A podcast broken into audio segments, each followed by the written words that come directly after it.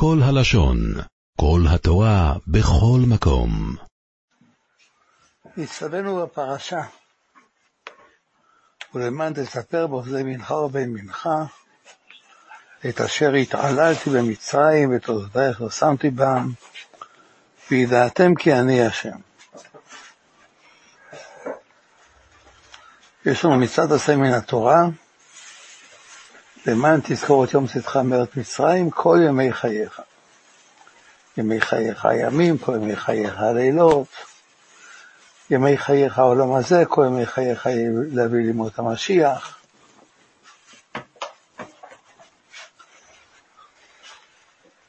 זה לא רק שצריך להזכיר יציאת מצרים בבוקר ובערב, אלא הזכרת יציאת מצרים בבוקר ובערב אמורה להביא ללמען תזכור אותי ומצאתך במארץ מצרים כל ימי חייך, שילווה אותנו כל הזמן.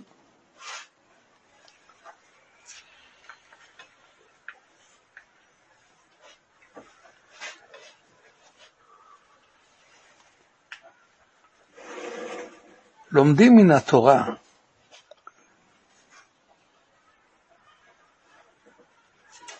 שחייב כל אדם לראות את עצמו כאילו הוא יצא ממצרים, שנאמר ואותנו הוציא משם, בעבור זה עשה השם לי בצאתי ממצרים. הסבא מקלם כותב שזו אחת המצוות מן התורה שהוא לא יודע אם יש מישהו שמקיים אותה. איך יכולים להגיע לכך, לזכור כאילו אני יצאתי ממצרים. היה אדם אחד,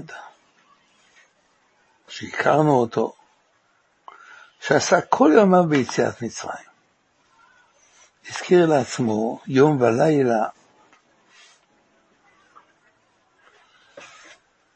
כשהוא נפטר, הרב וולבה אמר עליו שנפטר אחרון יוצאי מצרים. המשגיח, רב חזקאל לוין שזר, צדיק לברכה.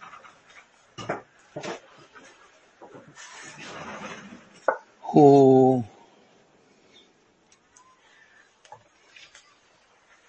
אסף עבורנו את לקחי יציאת מצרים.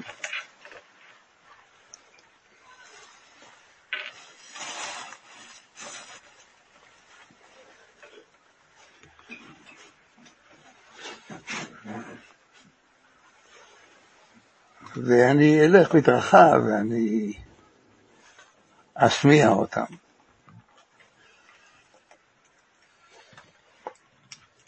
הדבר הראשון, הרמב"ן כותב,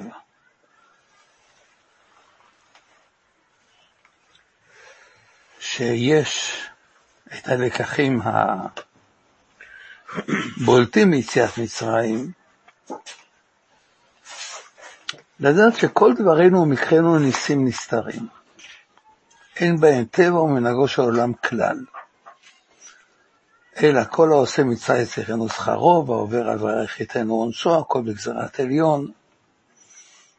כלומר, מיציאת מצרים למדנו שהטבע ביד הקדוש ברוך הוא לעשות בו כרצונו, והוא מנווט את הטבע כרצונו, וכל האותות והמופתים כל העונשים שבאים על עושה, כל השכר שבא לעושה הטובה,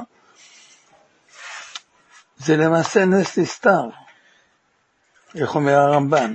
זה לא בדרך הטבע, שאם נהיה טובים אז ירדו לנו גשמים, אם נהיה רעים, יעצור את השמיים ולא יהיה מטר. אלו ניסים, ניסים נסתרים, אבל ניסים. איך נדע שבאמת ניסים נסתרים? זה שקדוש ברוך עשה את הניסים הגלויים, אנחנו יודעים שהכל בידו. ממילא גם כשעושה את הניסים הנסתרים, אנחנו יודעים שלמעשה אנחנו חיים בעולם של ניסים.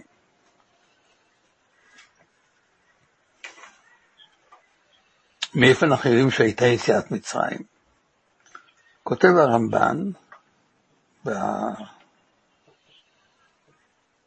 במצווה לזכור את מתן תורה, כותב הרמב"ן, שהואיל ואין אדם מנחיל שקר לבניו, אנחנו מאמינים לאבותינו שסיפרו לנו. דור מפי דור, על, מה, על המאורעות שהיו בימיהם.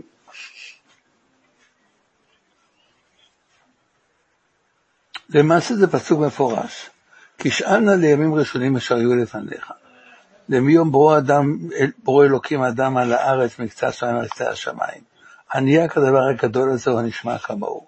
השמע עם כל אלוקים מדבר אליו מתוך האש, כאשר שמעת אתה ויחי.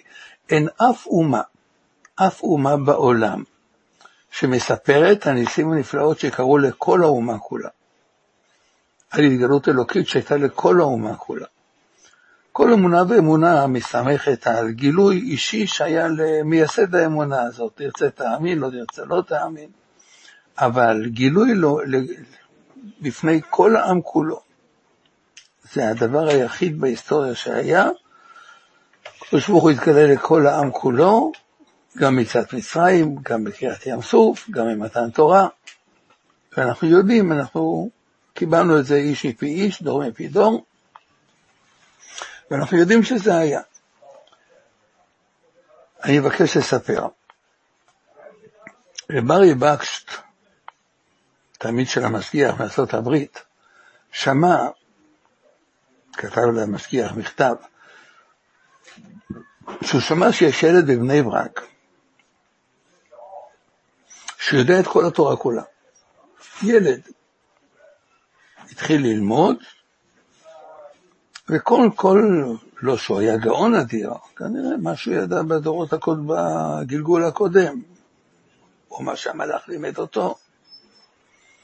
היו מתחילים לפניו במשנה מסוימת, הוא היה ממשיך אותה באופן פעילי. הוא שמע שזה נכון. הוא שואל את המשגיח אם הוא יודע מזה. ואם המשגיח יודע מזה ומאמת את זה, אז הוא היה מבקש להביא אותו לארה"ב, לעשות לו מסע הופעות כדי לחזק אמונה. רעיון. אומר לו המשגיח, כן. אני לא ראיתי את זה, שמעתי מהבת שלי. הם גרים לא רחוק, ההורים שלו, והבת שלי הלכה לראות אותה, וראתה את זה, והתרשמה מזה, וסיפרה לי את זה.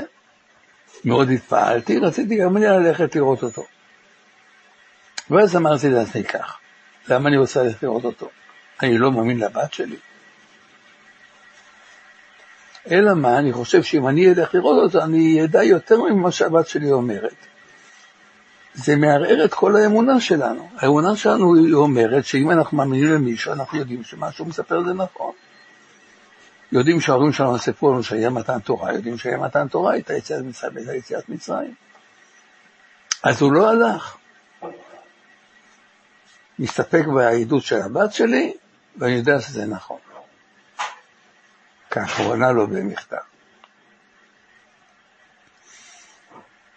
אני מבקש לספר,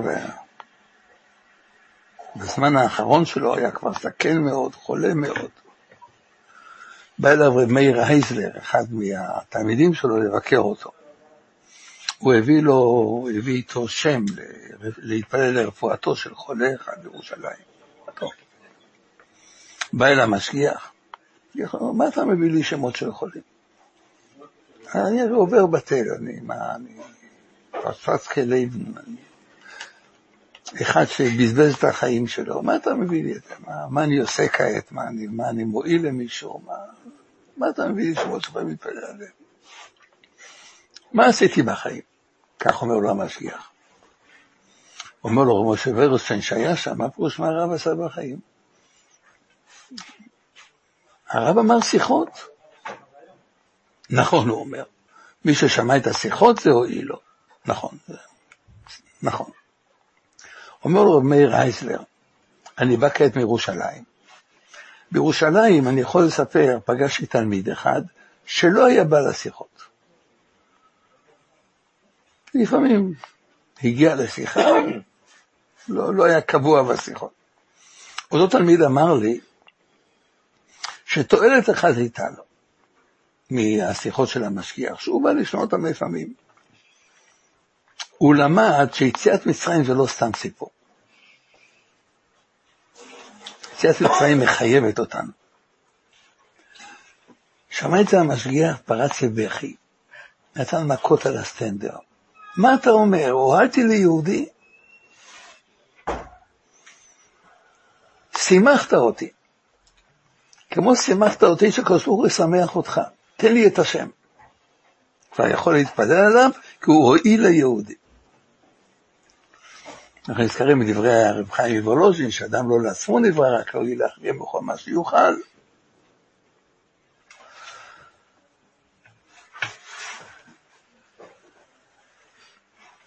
אז צריך לדעת שיציאת מצרים מלמדת אותנו,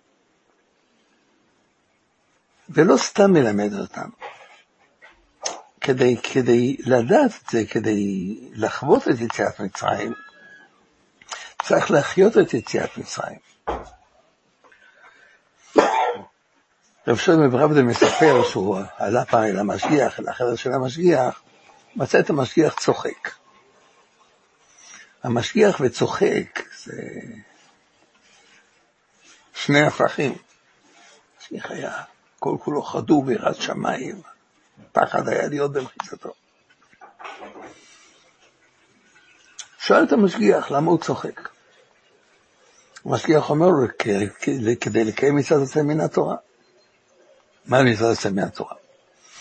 כתוב למה לספר באוזני מנחה ובמנחה את אשר התעללתי במצרים. כותב רש"י, התעללתי, צחקתי. צריך לצחוק על המצרים. לחוות את המכות שלהם, לראות איך הם, איך הם ספגו את המכות, איך הם לא יכולים היו להציל את עצמם. אז כעת הוא לומד את מכת קינים במצרים, איך הם התחככו, צוחק עליהם. צוחק ושהם מצד עשה מן התורה.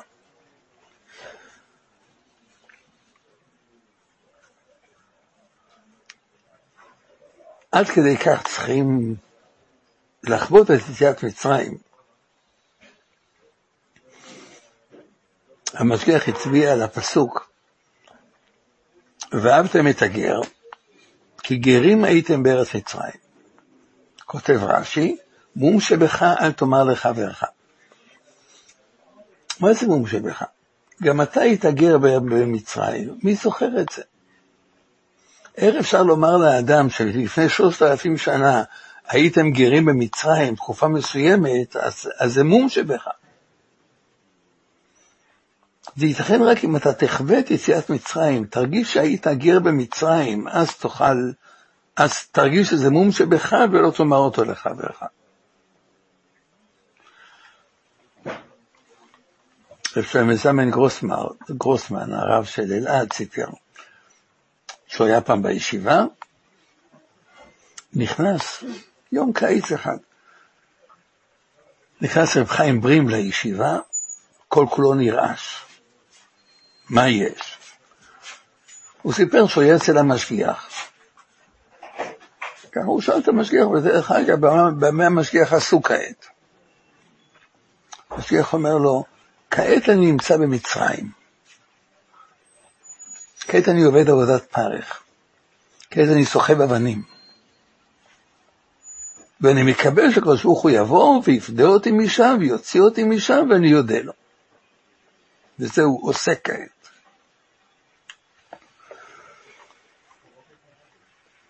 טוב, מה יציאת מצרים מלמד אותנו למעשה?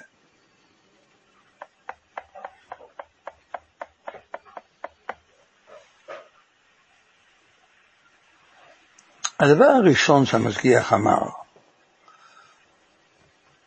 יציאת מצרים מלמד אותנו על הנהגת הייחוד. הדבר הראשון. מה פירושה של הנהגת הייחוד? אדם נמצא במצוק ומבקש מהקדוש ברוך הוא להיגאל. כל אדם ואדם. יש לו בעיה רפואית, יש לו בעיה עם הילדים, יש לו בעיה במשפחה, יש לו תעוקה. מבקש מהקדוש ברוך הוא להיגאל. מי אמר שמגיע לך? מי אמר שזה לא נגזר עליך? מי אמר שאתה ראוי להיגאל? כל אלו שאלות טובות.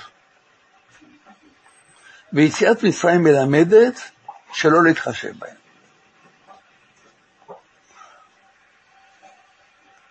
נצטווינו בכל יום להסמיך גאולה לתפילה. לומר את יציאת מצרים, לומר ברכת גאל ישראל, גאל בלשון עבר, גאל אותם מצרים, ולגשת מיד לתפילה. לא להפסיק בין גאולה לתפילה. מביא רש"י דברי הירושלמי, משל אה, אדם שהתדפק על דלתו של המלך, בא המלך לפתוח לו, וראה שהפליג.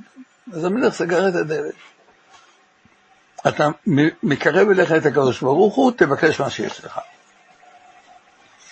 רואים שהזכרת יציאת מצרים מקרבת את הקדוש ברוך הוא. מביאה את הקדוש ברוך הוא אליך, הקדוש ברוך הוא פותח את הדלת כשאתה מזכיר את יציאת מצרים. מה יש ביציאת מצרים שהוא פותח את הדלת של הקדוש ברוך הוא? למה היא ההכנה לתפילה? בגלל שגם במצרים הרי לא היינו ראויים. הזמן עוד לא הגיע להיגאל, עברנו בקושי את חצי הזמן. מצוות לא היו בידם להיגאל בהם. עבדו עבודה זרה. מלאכים שאלו מה נשנו אלו מאלו. מה נשנו ישראל מהמצרים. אז למה נגאלנו? בגלל הנהגת הייחוד. הקדוש ברוך הוא פועל גם נגד הכללים שהוא עצמו קבע. אין, אין מה שיגיד לו מה תעשה ומה תפעל, אפילו לא הכללים של עצמו. ונתבשרנו הרי, כי מצאתך מארץ מצרים הרי לא נפלאות. גם הגאולה הקרובה תהיה כאין גאולת מצרים.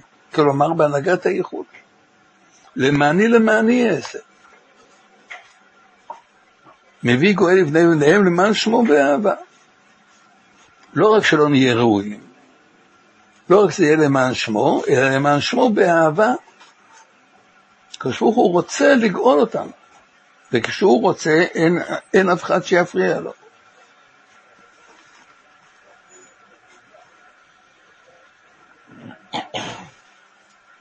זה העניין הראשון של שמעון ביציאת מצרים. העניין השני,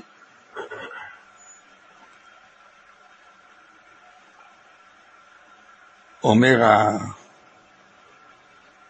המשגיח, לא רק זה שהכל, שהכל נעשה על ידי הקדוש ברוך הוא, הכל נעשה על ידי הקדוש ברוך הוא ולא נעשה מכוחנו. לא שהקדוש ברוך הוא גאל לבני ישראל בהנהגת הייחוד בגלל שלא היו להם מצוות להיגאל בהם. גם אם היו להם מצוות להיגאל בהם, זה לא היה משנה.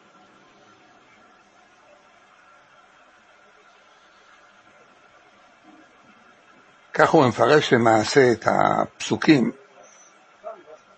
לא יהיה בך אל זר, ולא תשתחווה לאל נכר, אנוכי השם אלוקיך, מעלך מארץ מצרים. מה זה לא יהיה בך אל זר, ולא תשתחווה לאל נכר? אל נכר אלו כוחות אחרים. לא כוחות אחרים יעזרו לך, ולא יהיה בך אל זר, גם אתה לא תעזור לעצמך. גם בעניינים רוחניים. אל תגייס לעזרתך את הזכויות שיש לך. פסוקים מפורשים, לא בצדקתך וביושר לבביך, השם לוקח מביאך אל הארץ. כי אם בזוכו את השבועה שנשמע לאברהם, יצחק ויעקב, הקדוש ברוך הוא לא עושה לא בגלל המעשים שלנו ולא בגלל כוחות אחרים שיש, אנוכי השם אלוקיך עמך מארץ מצרים, אז אכב פיך ואמלאו. כותב רש"י, תשאל מה שאתה רוצה ותקבל. למה? בהסתמך על יציאת מצרים.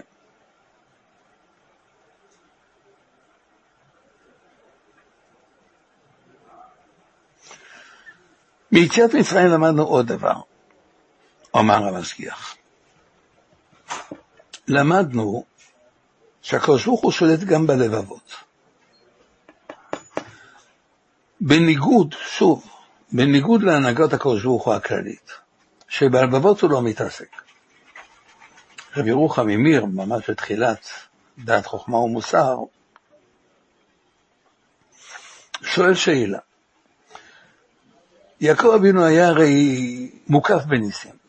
במקלי עברתי את הירדן הזה, כל, כל, ה, כל הריבוי הלא טבעי של הצאן שלו, מלאכים, הוא ראה מלאכים מביאים צאן מלבן, מוקף בניסים. כשעשיו בא עם 400 איש עמו, וירא יעקב מאוד ויצר לו. מה הוא פחד?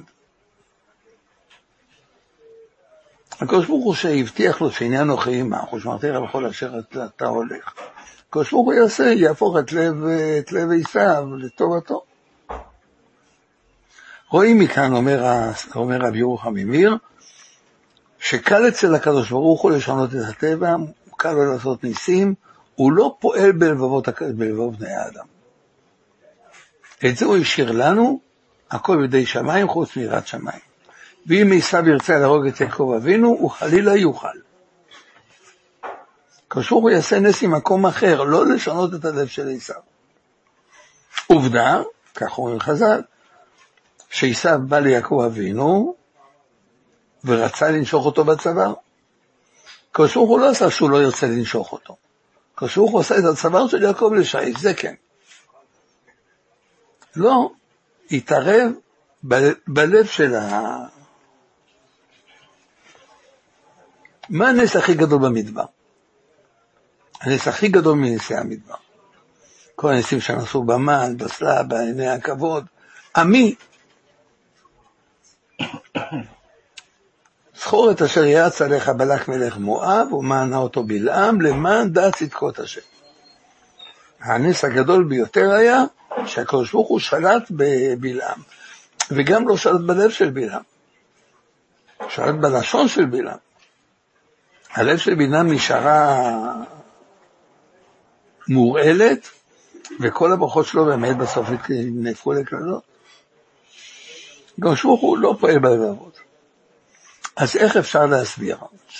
שואל המשגיח. איך אפשר להסביר? שאחרי שכלל המצרים ספגו תשע מכות, והתבשרו שעומדת לבוא מכת בכורות, ולא יהיה בית אשר אין שם מת. כולם אשמים בני ישראל את כסף וזהב. ויתן השם את חן העם בעיני מצרים. איך הקדוש ברוך הוא עשה את זה, הוא לא פועל בלבבות. רואים שביציאת מצרים הקדוש ברוך הוא פעל גם על הלבבות.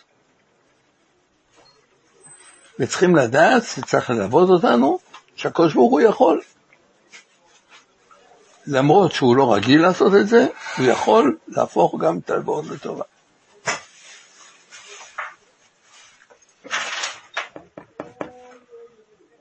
הידיעה הנוספת, חוץ מידיעת שכר ועונש,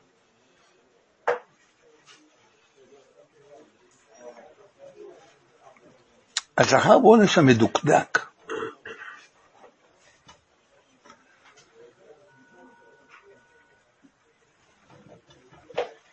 המצרים העבידו אותנו, המצרים זרקו את הילדים שלנו ליאור, נכנסו אותם בחומה, מגיע להם איזה עונש שלא יהיה. למעשה, אומר, אומר המדרש, שהקדוש ברוך הוא ציווה על בני ישראל לצלות את הפסח. יש עשה ולא תעשה, לא תאכלו ממנו נר ובשל מושל במים, כי אם צלי אש על ראשה כבו בהקרב. למה הקדוש ברוך הוא ציווה עלינו דווקא לצלות את הפסח? למה לא לאכול אותו מבושל? אז החינוך אומר. מלכים אוכלים צלית, זה שומר את העסיס בתוך ה... המדרש אומר, שבני ישראל נצטוו לאכול את הפסח צלי, בגלל שהצלי מדיף ניחוח בכל המרחב. וברגע שבני ישראל צלו את הפסח, הריח שלו התפשט בכל מצרים, והמצרים לא יכלו היו לעמוד מול הריח של הצלי. למה זה הגיע למצרים? אומר המדרש, בגלל שכשהמצרי היה, היה מעביר את בני ישראל, היה נותן להם לחם כמה שהם רוצים, אבל היה צד צבעים. המצרים עבדו לצאן, הצבי זה חיה. היה צד צבעים, היה צולע אותם, ולא היה נותן לנו לאכול מהם. והייתה נפשנו יוצאת, אומר המדרש. זה גירה אותנו. שנאמר, בשבתנו על סיר הבשר, ואוכלנו לחם לשובע. ישבנו ליד סיר הבשר של המצרים, אנחנו לא נתנו רק, רק לחם. שואל המשגיח, איפה מצאנו שאדון חייב לספק לעבד שלו בשר? האמת היא שהוא גם לא חייב לספק לו לחם. אומר אדם לעבד, עשה עמי ואיני זנך. אז הרמב"ם כותב באמת שדרך קשרי ישראל, לתת לעבדים שלהם כל מה שהם יאכלו, אבל איפה מצאנו שהוא נהנה של זה שלא נתן לנו בשר? אין טענה על זה שהוא לא נתן לנו בשר. למה הוא יושב אותנו ליד סיר הבשר? למה שאנחנו נתגרה? ולכן, כשהקדוש ברוך הוא העניש אותם, הוא אפילו לא ויתר על, ה... על הפריט הזה שהיינו מתגרים. בפרשת השבוע יש פסוק שהמשגיח שם עליו דגש. הם יתבשרו על מכת בכורות. כל אחד ימות לבן הבכור ועוד גדול הבית, השם ירחם. ומשה רבנו מזהיר, והייתה צעקה גדולה במצרים, אשר כמוהו לא נייתה וכמוהו לא תוסיף. מה זה מוסיף לנו? מה זה מוסיף למצרים? תהיה צעקה, לא תהיה צעקה. העיקר הרי זה שימות. מה משה רבנו צריך לומר? שתהיה צעקה גדולה במצרים, אשר כמוהו לא, לא נייתה וכמוהו לא תוסיף. אומר המשגיח, בשעתו, הרי המצרים תלשו ילדים מהאימהות שלהם, זרקו אותם ליאור. מה האימהות עשו באותה שעה? צעקו. צעקו, בכו. האימהות, האבות, כל הבית. וגם על זה הקדוש ברוך הוא לא ויתר. גרמתם לבנים שלי לצעוק, גם אתם תצעקו. חוץ מזה שימות הבכור, תהיה צעקה גדולה במצרים.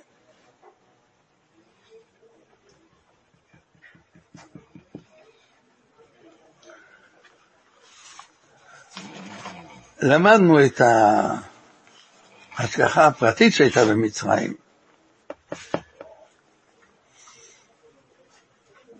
רבותינו אומרים שידעו איפה הגבול של מצרים, בין מצרים לכוש, על ידי מכת הצרדעים. השגחה פרטית, לא ימות מכל בני ישראל דבר. לא רק שהעונש בא עליהם במידה כנגד מידה, אלא בהשגחה פרטית.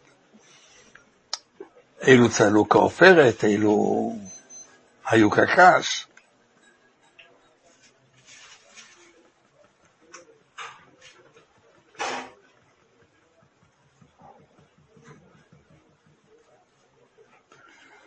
למדנו, אומר המשגיח, עוד יסוד. הניסיונות שקדוש ברוך הוא מנסה את האדם. אם לליצים הוא יליץ ולענבים ייתן חן. בא להיטמא, אומרת הגמרא, פותחים לו. בא להיטהר, מסייעין אותו. אומר המשגיח, אין לנו מושג איזה ניסיון היה לפרעה, שהוא ראה שכל האלים של מצרים נמסים, משתברים, וכל אלוהי מצרים בזה שפטים אני השם, בעל צפון נשאר על עומדו. למה עשה את זה הקדוש ברוך הוא?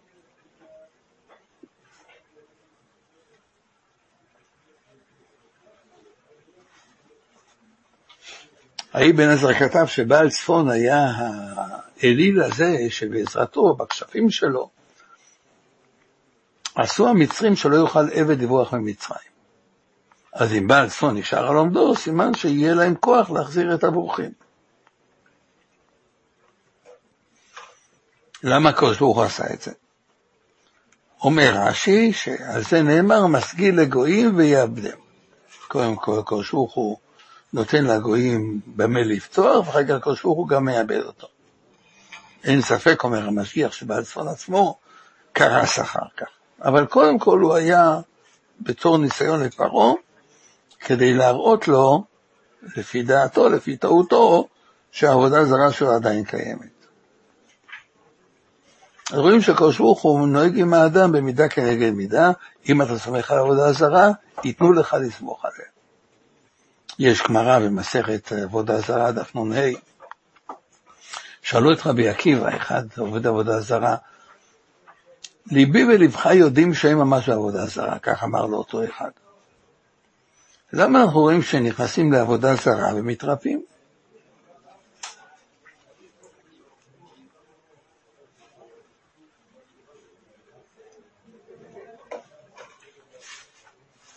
אמר לו רבי עקיבא, שעל זה נאמר אשר חלק אותם לכל העמים. החליקם בדברים כדי לאבדם מן העולם. אם הם עובדים לעבודה זרה, ייתנו להם במריטות. בשמיים הבא להתאר, מסייעים לו, הבא להיטמא, פותחים לו.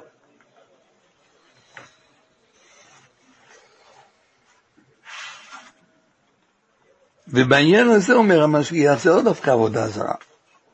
אם אדם סומך על הטבע, נותנים לו אפשרות לטעות בטבע. אם הוא סומך על רופאים, נותנים לו אפשרות לטעות ברופאים. אם הוא פותח רק בקודש ברוך הוא, נותנים לו את המבטח בקודש ברוך הוא.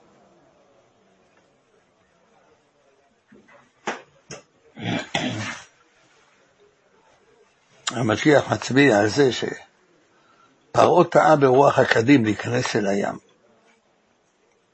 הרמב"ן כותב, למה הייתה רוח הקדים ליוותה את, ה... את קריאת ים סוף?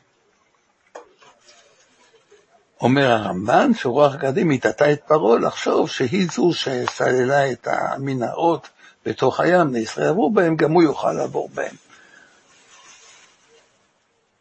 ואף על פי, אומר הרמב"ן, שזה לא מבטח אמיתי, באמת רוח קדים יכולה לסלול אה, לייבש ים, ולמה הוא לא חשש שאולי רוח הגלים תיפסק? הרי התחילה פעם, אולי תיפסק בדיוק כשיהיה בתוך הים. בגדר הבא להיטמא, פותחים לו.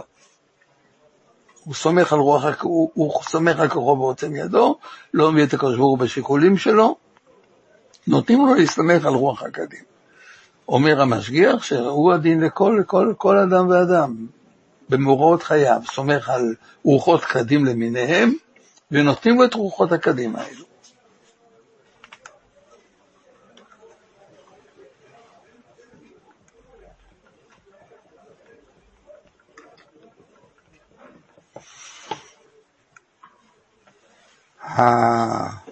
הלקח הבא מיציאת מצרים, הלקח הנוסף מיציאת מצרים. אפסותו של האדם. כמה אין לאדם יכולת לעמוד מול הקדוש ברוך הוא. פרעה אמר פן ארבה, רוח הקודש אומרת כן ארבה. פרעה חשב לאבד את בני ישראל, ורוח הקודש אמר את זה, כאשר יענו אותו כן ארבה וכן יפרוץ.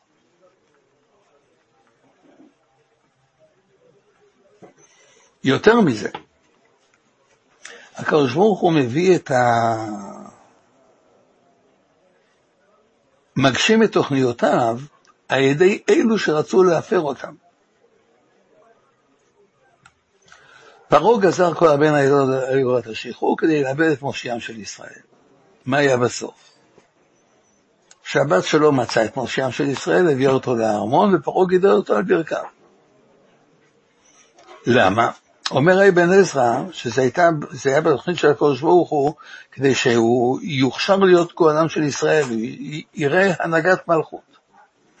לא יגדל כעבד, אלא יגדל כנסיך. אז רואים שאותו פרעה שרצה להפר את, ה, את, את לדת מושיעם של ישראל, הוא זה שגידל את מושיעם של ישראל.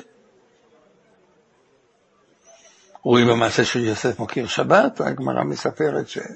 אותו גוי חלם שכל הנכסים שלו יעברו לידיים של היהודי שגר לידו, יוסף מכיר שבת. מה הוא עשה? הוא העביר את כל הנכסים שלו ביהלום, נז את היהלום והטורבן שלו, עבר על הנהר, הרוח הביאה את הטורבן לנהר, דג גדול בלע אותו. יוסף מכיר שבת קנה את הדג, מצא את המרגלית. נשאלת השאלה, נניח שנגזר על יוסף מכיר שבת שכל הנכסים של הגוי יעברו אליו, איך זה היה קורה? איך הוא היה משתלט על כל הנכסים? איך הוא היה עסק פה, עסק שם, אחוזה פה, אחוזה שם? הלך אותו גוי ומכר את כל הנכסים שלו כדי להמיר אותם במרגלית, את המרגלית הזו גרם הקדוש ברוך הוא שהיא תבוא לידי יוסף מכיר שבת. כך יוצא שמי שרצה להפר את העצה של הקדוש ברוך הוא, הוא זה שיישם אותה. אחרי יוסף, רצו לשים רגל לחלומות של יוסף. מכרו אותו לעבד, והוא באמת אה, גרם לכך שהם כולם ירדו למצרים והשתחוו לפניו. יוסף חיים צורנפלד סיפר, יונה, יונה הנביא, ברח מהשם. למה הוא ברח מהקודש ברוך הוא? הוא קיבל נבואה ללכת לנלווה לקרוא עליה את הקריאה. הוא לא רצה ללכת, כי הוא ידע שהגויים הם שבשבת, יחזרו בתשובה מהר, יחזרו לסורם מהר, אבל כשהם יחזרו בתשובה, יהיה, קטרוג על עם ישראל למה הם לא חוזרים בתשובה. טוב. מה הוא עשה? הוא ברח מהקדוש ברוך הוא. ברח, ירד בספינה, הקדוש ברוך הוא זיין רוח שערה, ירד ירדה הספינה ונרדם, רב החובל העיר אותו, קום קרא אלוקיך, אמר בשלי השר הגדול הזה, השליכו אותו לים, הסערה נעצרה, ראו שדג גדול בולע אותו. הספנים חזרו ליבשה והתגיירו, אומר, ה... אומר המדרש. צווחו זבחים לקדוש ברוך הוא. שואל בסוף חיים צורנפלד, מה יהיה הסיכון שהוא באמת יחזיר את, את ניבי בתשובה? נניח יש לנו עיר שכולה מסואבת, פתאום בא איזה מישהו תימוני, אומר שהוא נביא מארץ רחוקה, אתם תהפכו אם לא תחזרו בתשובה. מי יסתכל עליו? מי יחזור בגללו בתשובה? אבל הוא לא רצה לקחת את הסיכוי המזערי הזה, ברח מהקדוש ברוך הוא. מה עשה הקדוש ברוך הוא? שהוא הושלך לים, הסערה שקטה, דן גדול בלע אותו, הספנים כולם סיפרו על הנס הגדול הזה, על היהודי הזה שנשלח להחזיר את ננבה בתשובה וברח מהקדוש ברוך הוא. וכעבור שלושה ימים הוא מופיע בננבה, אותו אחד. המדרש אומר, הילקוט שמעוני אומר, שהוא היה כל כולו מצורע. איך שאני מבין זה בגלל המיצי קיבה של הדג, צרבו אותו, מחלת אור. אז כולם ראו הרי שזה אותו אחד שהדג בלע אותו והקיא אותו והכריח אותו לבוא ולקרוא את הקריאה הזאת. אז מי לא יחזור כעת בתשובה? מה רואים? שאותו אחד שרצה להפר את זאת הקדוש ברוך הוא, הקדוש ברוך הוא השתמש בבריחה שלו כדי, כדי להעצים את הקריאה שלו.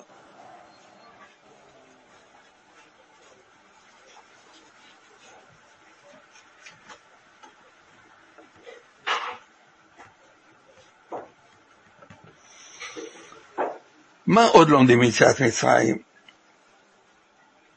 את הפתגם הידוע של הרמב"ן, שהגזירה, שהגזירה אמת והחריצות שקר. אי אפשר למעשה לפעול נגד גזירת הקדוש ברוך הוא, שום דבר לא יעזור.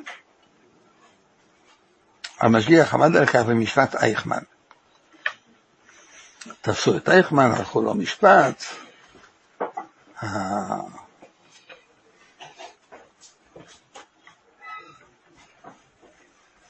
העדים היו גדולים מאוד, דיברו על קרקע בישיבה, גם המשגיח ייחד בכך שיחה. זה הציב את השאלה, למה הלכו כולם כצאן לטבח? למה לא התמרדו? כמה שומרים היו עליהם? שישה מיליון. למה הם לא התמרדו? האמת היא, זו לא שאלה, בגלל ביער קטין כמדומני בפולניה, הרגו הגרמנים את כל, ה... את כל האינטליגנציה הפולנית, אף אחד לא התמרד. מעט שומרים מזוינים, חוץ מזה שמעתי מדוד שלי, הוא היה שם בגטו לודג', הוא אמר שהם הרעיבו אותם עד כדי כך שלא היה להם שום דבר בראש חוץ מפרוסת לחם. אמרו עוד לא, שום דבר. חשבו אך ורק על פרוסת הלחם. אבל, אבל המשגיח הביא את יציאת מצרים. יש לנו מושג בגבורה של השבטים. שמעון ולוי הרגו לבד את כל שכם. עמדו נגד כל, ה, כל הגויים שבאו להילחם בהם, מספר הספר הישר. היו מוכנים לארוז, את כל מצרים כשלא מצאו את יוסף. וברגע שפרעה החליט להשתעבד בהם, נהפכו כולם לכבשים. איך זה קרה? למה הם לא התמרדו? למה? כי הקדוש ברוך הוא החליט שהם כעת יהיו משועבדים. ואם הקדוש ברוך הוא גזר על בני ישראל את השואה, הוא לא נתן להם למרוד?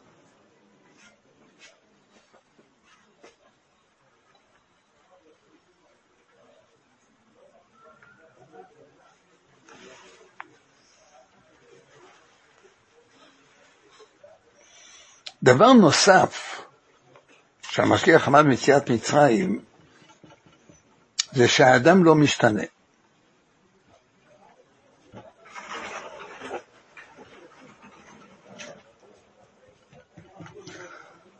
הוא מספר שסבא מקלם ביקש שהקדוש ברוך הוא יראה לו בחלום את הגיהינום. הוא חשב שאם הוא יראה את הגיהינום הוא יהיה יותר ירחת. לא יודע אם יראו לו את הגיהינום או לא, אבל השר מקרן אמר שבסוף הוא הבין שגם אם יראו לו את הגיהינום הוא לא ישתנה. למה? כי זה הרי גמרא מפורשת. רשעים על פתחה של גיהינום אינם חוזרים בתשובה. ידוע הדיבוק של החובץ חיים, סיפור ידוע מאוד, אני לא אספר את כל הסיפור, רק נזכיר. יהודי אחד הביא את הבת שלו לרדין, אל החובץ חיים, נכנס לדיבוק. חובץ חיים לא רצה להידרש לזה, בסוף הוא נאות לשלוח כמה מה... מכל הקודשים שלו לטפל בעניין. היו שם רבי אלחון וסרמן, רבי לדושניצר, היה שם גם רבי ירוחם ממיר. טוב. עשרה חבר'ה נפגשו עם הנערה הזאת, שאלו אותה כל מיני שאלות, היא ענתה להם תשובות. בסוף הדיבוק הזה נאות לצאת בתנאי שילמדו עליו שבועיים בכולל ויגידו עליו קדיש. רבי רוחם ממיר שאל אותו שאלה אחת. כל אחד שאל אותו שם שאלה, איך, איך החובס חיים עכשיו בשמיים, שאלות. רבי רוחם ממיר שאל שאלה אחת, הציקה לו. אולי כבודו יודע, הדיבוק, מה פשר הגמרא שרשעים מהפתחה של גיהינום אינם חוזרים בתשובה? איך הם יכולים לראות את הגיהינום ולהישאר רשעים? הדיבוק עננו בשתי מילים, הזיידוס. ככה זה. האדם לא משתנה. גם כשהוא רואה את הגיהינום, אני הוכחתי, דרך אגב, אני חושב שזו הוכחה טובה, על איזה פתח הם של הגיהינום לא חוזרים בתשובה? על הפתח של הכניסה לגיהינום או של היציאה מהגיהינום?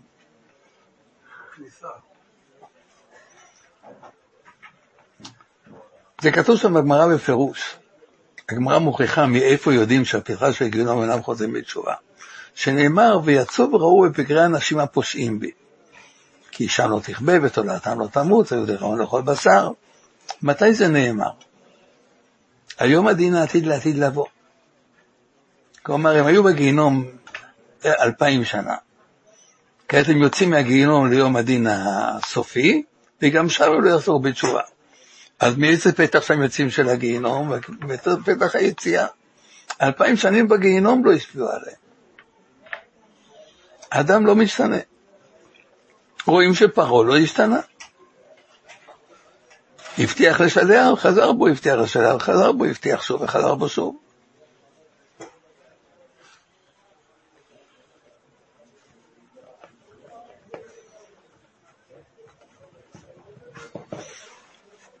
מסופר,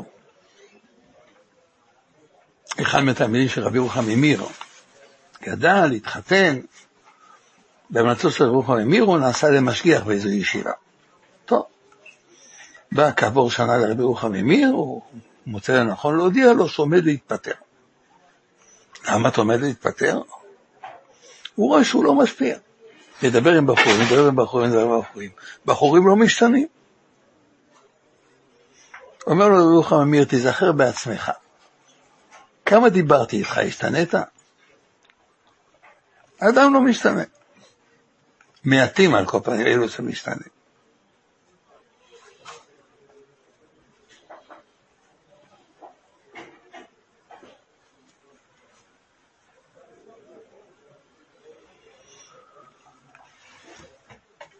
יהודי אחד, אחד למד בפונוביץ', התחתן, נכנס לעסקים של אבא שלו, עשה חי בעסקים שם, הקדיש זמן לתורה, התאים לתורה, לבית טוב. הוא בא אל המשגיח, רב חצקי לוינשטיין, יש לו שאלה. כשהוא היה בישיבה, הוא ידע שהעיקר זה לימוד התורה. אבל הוא לא בטוח שהוא יוכל כל, כל, כל החיים ללמוד. הוא יודע שהאבא שלו ידרוש לנו שישלם בעסקים שלו. כמה חשוב זה לתמוך בתורה.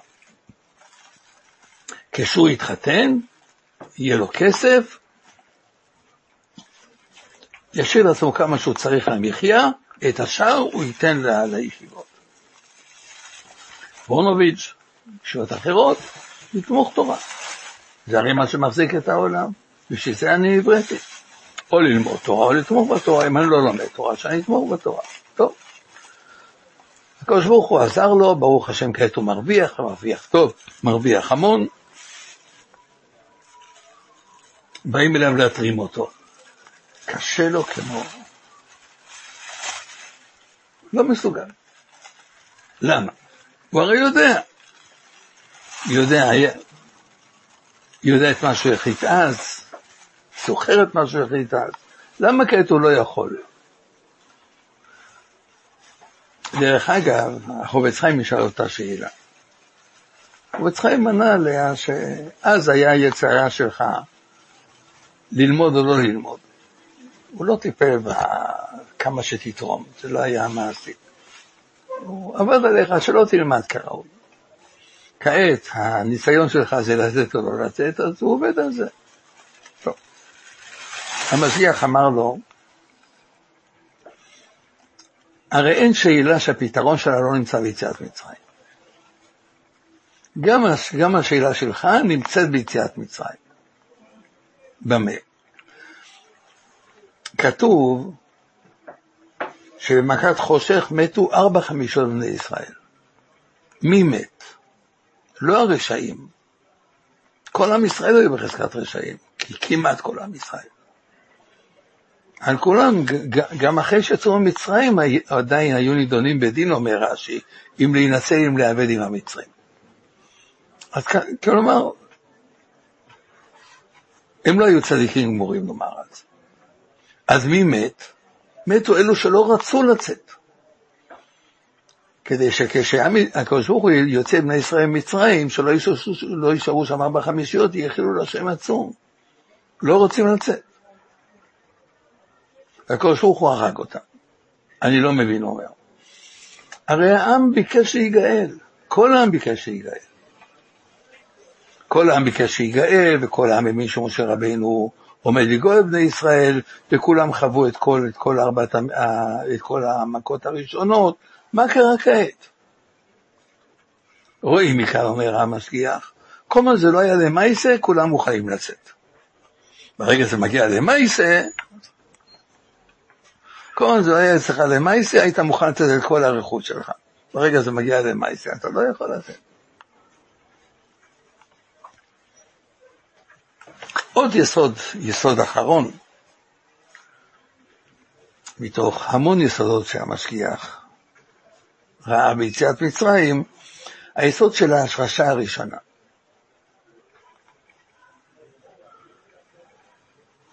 מה זה?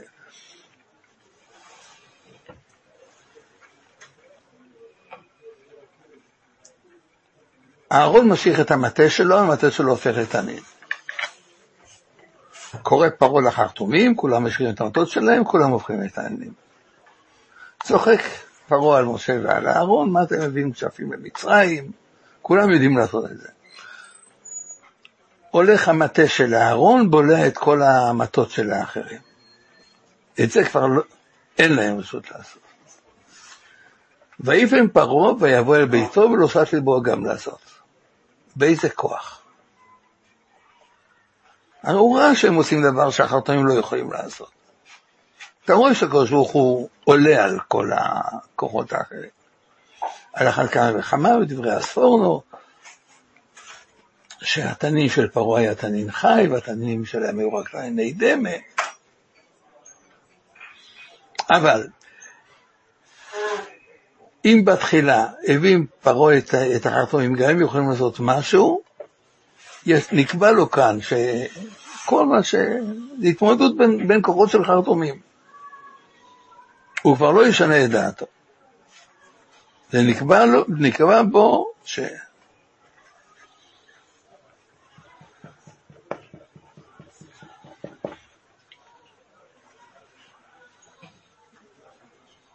אומר המשגיח, לכולנו הרי יש השרשה ראשונה. השרשה הראשונה שלנו היא שדברים נעשים בדרך הטבע, שאין השגחה פרטית, לא רואים את הקדוש ברוך הוא. אנחנו נדרשים לשנות את ההשקפה הזאת כדי לראות את הקדוש ברוך הוא בכל, בכל דבר ודבר. זה קשה? צריכים לפעול נגד, מול, מול השרשה הראשונה, נגד השרשה הראשונה.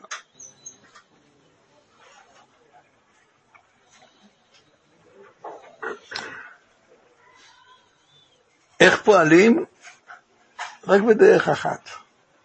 למה הקדוש ברוך הוא נתן עשר מכות למצרים? עוד מכה ועוד מכה ועוד מכה ועוד מכה. על ידי ההתווספות של המכות האלו, יצא פרעה מאותה השרשה הראשונה שיש כאן התמודדות של חרטומים, יכול היה כבר להגיד, כל החרטומים יצאו מזה, צבא אלוקים היא, השם הצדיק והנביא הרשעים, על ידי, ידי הרצף הזה של המכות, יכול היה לצאת מהשרשה הראשונה שלו, זה מה שנדרש מאיתנו.